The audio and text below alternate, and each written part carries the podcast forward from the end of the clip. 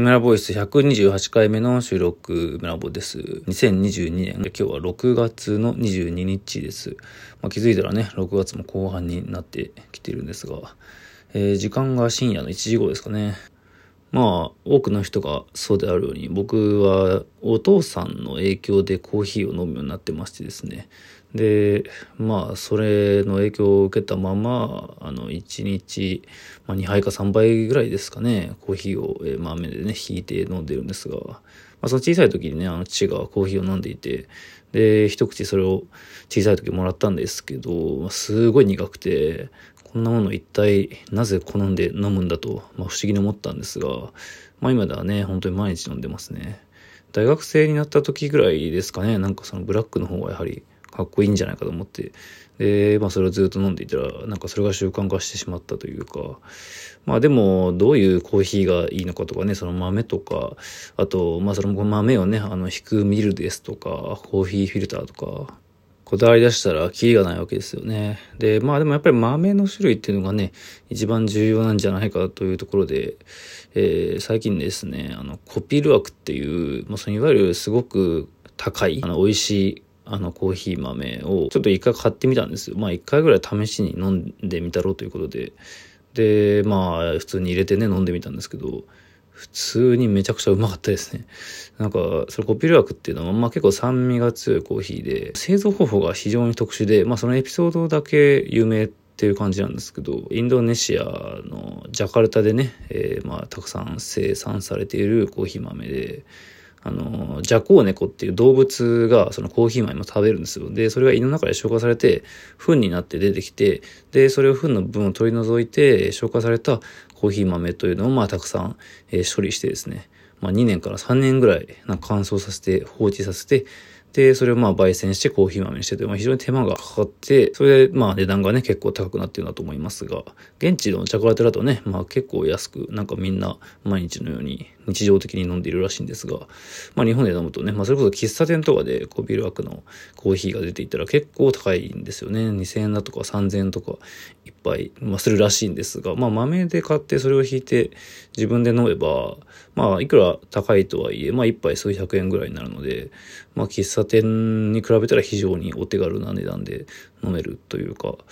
で、まあやはりイメージが先行していて非常に高級な酸味が強い、まあ自分にはもしかしたら合わないのかなみたいな味を想像していたんですけど、なんかむしろ逆で、まあそのコーヒーを飲んで、ああ、これ美味しいなっていうふうに思うようなコーヒーっていうのが、まあ喫茶店とかでたまに飲んだりするんですけど、まあ特にね、なんか疲れていた時とか、あとコーヒーをあんまり飲んでいない時になんか口とか喉全体に広がっていくみたいなそういう味が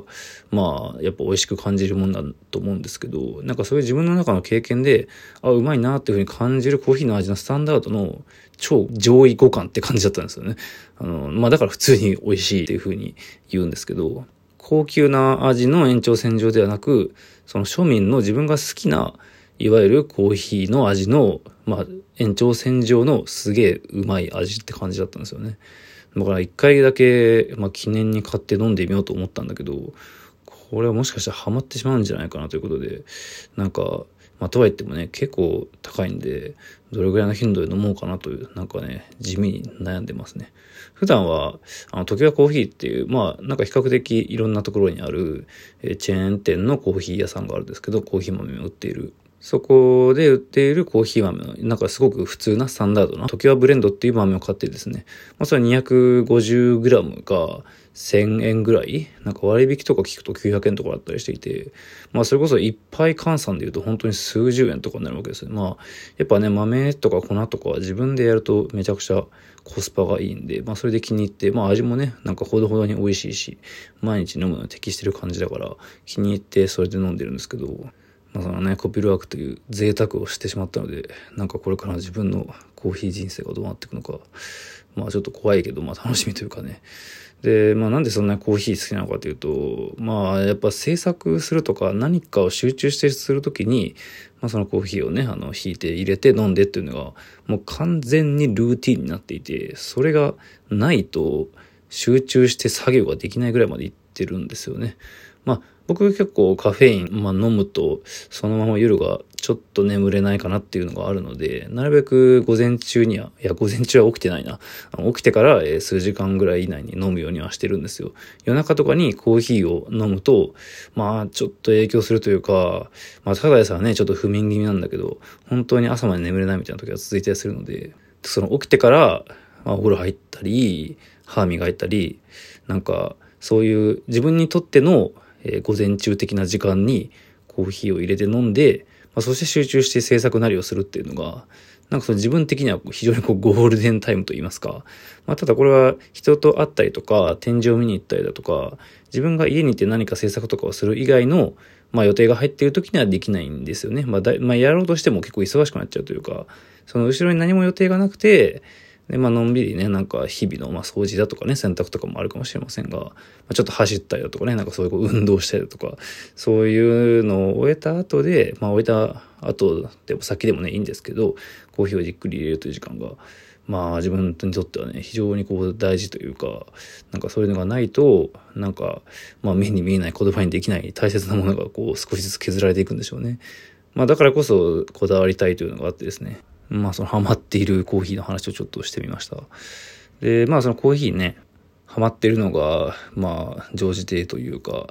去年の古典で、まあ、そのコンセプト文というか、その古典の文章にもなんかちょっと書いたぐらい結構、まあ、ハマっていて、なんかそれの内容というのは、その粒子ですね、そのコーヒーの豆が、えー、まあ粉になって、その粒子が、まあ、その粒子がなんか均一であれば均一であるほど、まあ味がよ、よ、良いというか、あの、イメージ通りの味をこう表現しやすいんですよね。で、そのコーヒーの豆を粉にする、えー、その見る、えー、まあ裁断機というか、あの削るその機械がある程度やっぱ高いものじゃないとやっぱりね、いい味にはならなくてですね。で、まあそれをなんか、それなりに、まあいろいろ吟味してですね、なんか台湾の、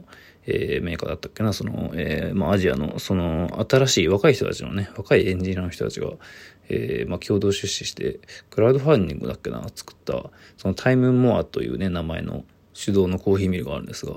まあ、その、この手動っていうのがポイントで、まあ手、手引きですね。あの、機械で引くコーヒーのあのミルっていうのは、非常に高いくて大きいんですね。業務用で、で、めちゃくちゃ大きい音がする。で、まあ、それはね、10万とか20万とか数十万するようなものなんだけど、まあそれはやっぱり、あの本当に、まあプロ用というか、あの仕事用ですね。あの喫茶店とか、まあでっかい店で、えー、やるような、まあコーヒーの粉を、えー、細かくする機械があるんですが、まあそれは素人というかね、普通に、まあ趣味でやってる人が買うというのはちょっと大規模すぎるので、まあでもある程度クオリティを担保したいで、そういう人は、えー、まあ手動の、えー、コーヒーミルがいいんですよね。で、まあそれも結構高いのは高くて、まあその中でもね、ピンからキリまであるというか、で、その中でまあ自分的にはほどほどかな、そして小型というか、まあデザインも結構なかなかいいんじゃないかというので買ったのが、まあ、タイムモアのやつなんですが、まあ、それの、やっぱ、出てきた、まあ、そのコーヒー豆の、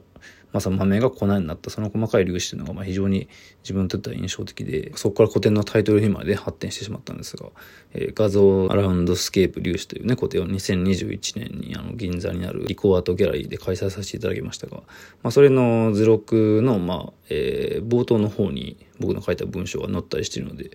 まあ、興味ある方はぜひ、えー、買って読んでみてください。まあでもこれ、あのー、今ではほとんど手に入りにくいというか、恵比寿にあるナディフという、まあ、ショップで一応売ってるんですが、まあそこではね、僕の作品集とかも売ってまして、まあ、あの、それに書いてある文章が、まあその粒子、その粒子のことをばっかり考えていて、うん、そのことと、まあ画像と、あと世界というか、そのことを考えていました。まあ粒子ってね、なんかいろんなことを言えるんですけど、そういう細かいことですよね。非常に小さな世界。それに興味があって、まあだから先日話した小さい作品を作ってるってことにも通じるんですけど、すごい小さい世界の、まあ、絵を描くのが、あの、まあ、本当に物心つくんだかつかないんだかぐらいから好きだったんですよね。まあ、いわゆる細かい絵、あの、迷路とかね、あの、描いたりしてて、その迷路っていうのも本当に線が、まあ、1ミリより小さい、そういう幅の脳みそみたいな絵というか、まあ、メールをちまちまちまちま小さい時から書いていて、で、まあ、それを友達にやらしたりとかね、していたのが、まあ、ある種現体験、現体験的な自分の制作なんですが、まあ、そこから発展して、まあ、いわゆる細密画ですね。細かい細密画を、まあ、高校生の時とか、大学1年生ぐらいですかね。まあでも、なんかこれもいろんなところで話してるんですが、えー、まあ池田学さんとか、あと相田誠さんとか、まあこれは岸君も、えー、水間アートギャラリーの作家さんなんですが、二人とも、まあそういう、まあすごく映画上手くて、細密画をやってるみたいな人っていうのは、まあすでにいてですね。で、まあその作品っていうのは、まあ当時の自分の目から見た限りではやっぱすごいと。で、まあ、そして自分がこれよりもまあ新規性があって、まあそして技術的にも上のものを書けるか、そしてまあ書けないとしたらそれをまあ書いたり作ったりするのに、なんかどれくらいの努力がいるのかっていうのを考えた時に、なんかあんまり自分にならなくていいかなみたいな気持ちになっちゃったんですよね。まあそれでも自分はやるんだという気持ちというか、ま